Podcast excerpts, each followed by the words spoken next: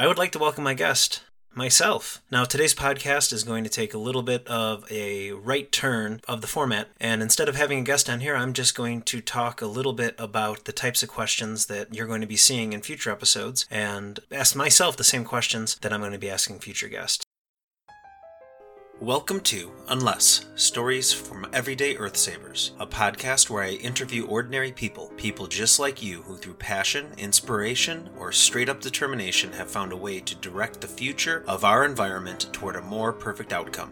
Through their words, I hope to inspire you, the listener, to learn, to grow, or to make a change, no matter how small. Your actions have the power to shape our future, because, in the great words of Dr. Seuss, unless someone like you cares a whole awful lot, nothing is going to get better. It's not. Now, on to today's story. So, here on the podcast, we typically want to know what sort of work our guest is doing in regards to conservation, environmentalism, or conservation education. So, the answer to that question is I want to hear everybody's stories. I want to inspire you, the listener, to take action. I want the listener to understand that not every person who engages in these conservation actions or are uh, conservation educational professionals or even uh, informal educators are tree hugging hippies. Uh, we're real people. And we all have our challenges and our struggles, and we're just like you. And if I can take action, you can take action. And if everybody takes action, then we can make the world a, a much better place. So, the reason why I'm doing this, the reason why I actually started off on the science education pathway is because I grew up in a suburb of Chicago, a near suburb of Chicago. And while I wouldn't say I was lower class, I was definitely lower middle class. Uh, there was times where um, our lights would be shut off and we couldn't afford to pay the bills or the electricity. And uh, my mom and dad were working uh, full time to try to take care of us. And there were other issues going on as well with job security and bringing money in for us. I just remembered that during these times that things may have been hard, I still had some places that were special to me. For example, my uncle every weekend would take us out to the forest preserves near our house and we would go hiking and we would look for tracks and we would he would pretend to identify trees. I don't think he fully knew what he was he was doing, but we would go out there and it was free and it was fun and it was relaxing and it was beautiful.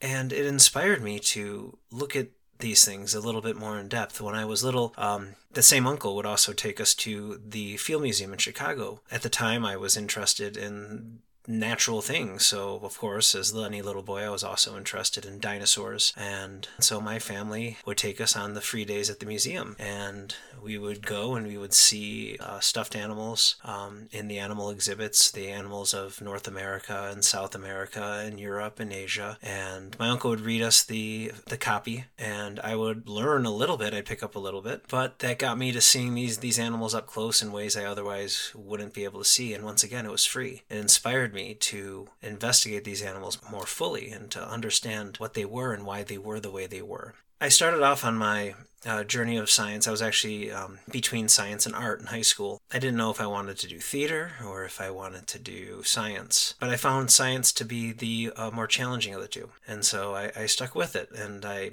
fell into a scientific field, some scholarships, and, and you know, growing up poor and, and not having the most money. Of course, I jumped at those things and, and I was good at it. I was decent at it. I, I liked what I was doing, but I wasn't fully happy.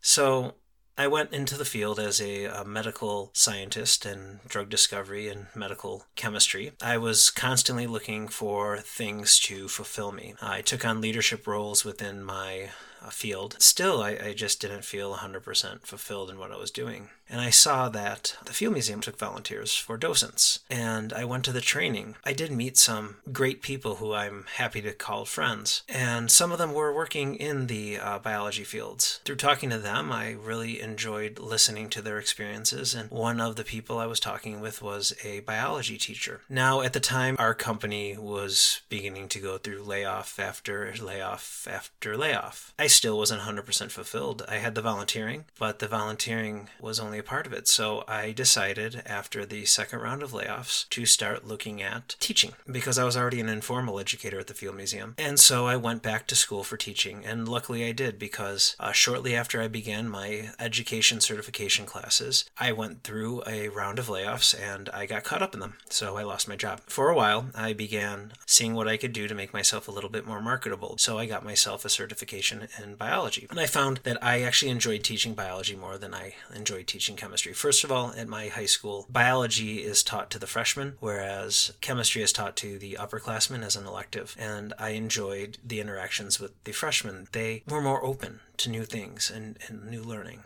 And through this, I realized a couple of things. I realized that there's a lot of misinformation out there. There's a lot of people out there who don't know basic biological principles. They don't know how humans are affecting ecology. And I started going and looking and training myself on additional resources. And I found podcasting. Through various science and education podcasts, I started learning more and more about the crises in our environments. And I started worrying about how our future is going to be. And now I'm not shouting at the rooftop saying that, oh my God, this is going to be the end of the world. But I'm saying that maybe in the future, that people like me aren't going to have forest preserves with the diversity that I had as a kid. And maybe they're not going to be able to go outside and just play during the summer. It may, and that worries me because right now our kids have access to these things and there are changes in our environment, but they're still coming in not understanding these things. And it also worries me when I started doing volunteer work for my, my graduate program. I started investigating uh, future programs to improve my teaching in school of biology, especially in ecology. And I see a lot of people looking down on people who dedicate and sacrifice to just try to make this world a little bit of a better place. But I see the science, I see the extinction rate and how much greater it is compared to the background extinction rate, and that worries me. And I see plant species and animal species uh, making crazy changes in their behaviors and even in their physiologies in order to respond to pressures put on them by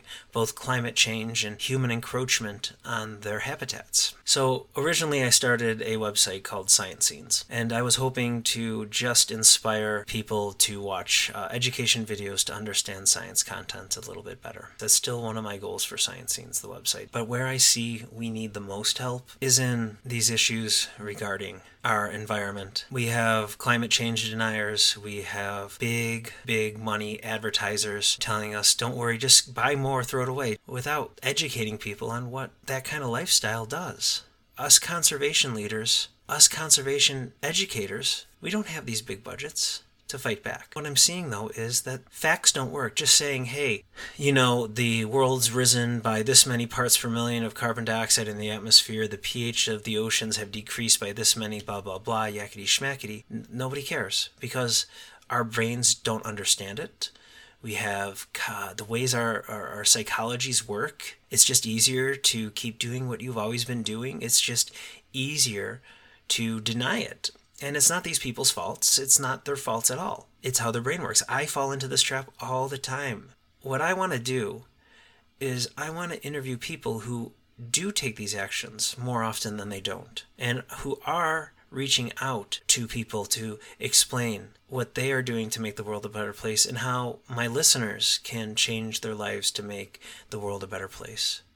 Because I want my kids and my grandkids to be able to go to forest preserves. I want them to go to zoos and see animals that are still out in the wild and just not have it be these zoos that are the only places you can see these animals. And so some of my biggest struggles is first of all, I'm human. I have anxieties.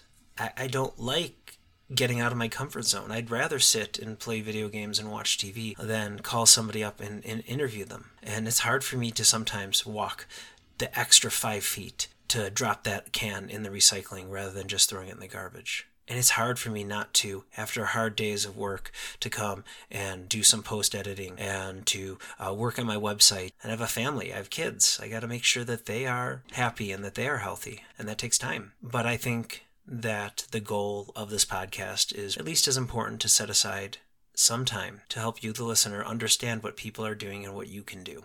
But what I encourage you all to do, I encourage you to find a place that's safe for you to go to, but is outdoors and in nature and I encourage you to unplug. And even if you don't know what animal tracks are, look for them. Just walk around in the outside, find some green space. If you don't have woods or a prairie nearby, go to an outside park, go to a zoo, go to a museum, look at these things, go for a walk, listen to the birds, make some observations. That's my advice, what everybody can do. Because when you are out there, not only is it better for your mental health, there's many studies that show that green spaces are good for relaxing and de-stressing, but you're going to make some observations. And those observations are going to inspire you to educate yourself because if there's one thing I know is that you can tell people all the time what they have to do and what actions they can take, but they're not going to take them unless they want to take them. So people aren't going to learn unless they want to learn, and you're not going to want to learn unless you're engaged. So my advice to any everyday ordinary people is find some time at least one week to take yourself, if not your children, to an outdoor green space and just look around and make observations. And that concludes today's interview. Thank you for listening. Next week we'll return to our normal formatting where it'll be me engaging in a dialogue with a separate guest. Until next time, hope I'll see you then.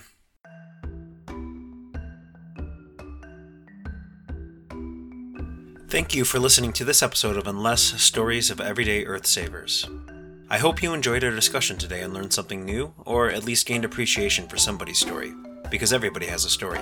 Before you leave, I want you to know that I cannot continue without you, the listener, so I thank you so much.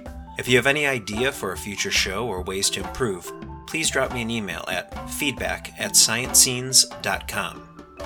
Unless is going to be a twice monthly show, but the first few episodes will be released at an accelerated pace.